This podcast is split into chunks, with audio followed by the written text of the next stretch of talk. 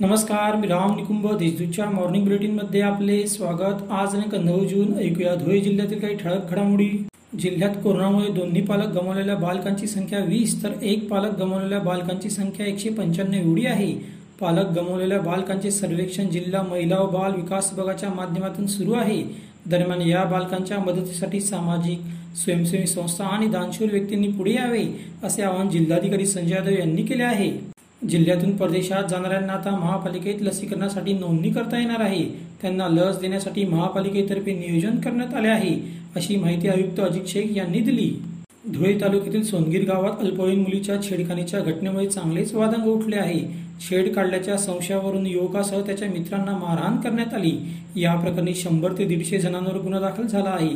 तर मुलीचा विनयभंग केल्याप्रकरणी सहा जणांविरोधात गुन्हा नोंद झाला आहे.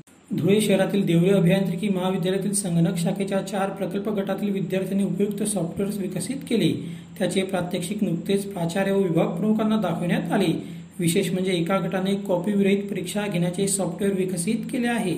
साक्री तालुक्यातील पंचायत समिती सदस्य सोपान पाटील यांच्यावर बिनबुडाचे आरोप करण्यात आले. केवळ राजकीय हेतूने त्यांना मारहाण करत त्यांची ढिंड काढणाऱ्यांवर कठोर कारवाई करावी अशी मागणी युवा शक्ती अहिल्या सेनेतर्फे करण्यात आली आहे. यासाठी जिल्हाधिकारी कार्यालय परिसरात निदर्शने करत लक्ष वेधण्यात आले. मालेगाव तालुक्यातील झोडगेगाव शहरात घडलेल्या लुटीच्या घटनेचा अवघ्या बारा तासात छडा लावण्यात आला आहे. धुळे तालुका पोलिसांनी एका संशयिताला अटक केली. त्याच्याकडून रोख रकमेसह तीन मोबाईल एक चांदीचे ब्रासलेट व दुचाकी असा मुद्देमाल जप्त करण्यात आला आहे. अशा होत्या आजच्या ठळक घडामोडी. सविस्तर बातम्यांसाठी वाचत रहा दैनिक देशदूत व ताज्या बातम्यांसाठी भेट that W W W dot Deshdoot dot com संकेतस्थळाला. धन्यवाद.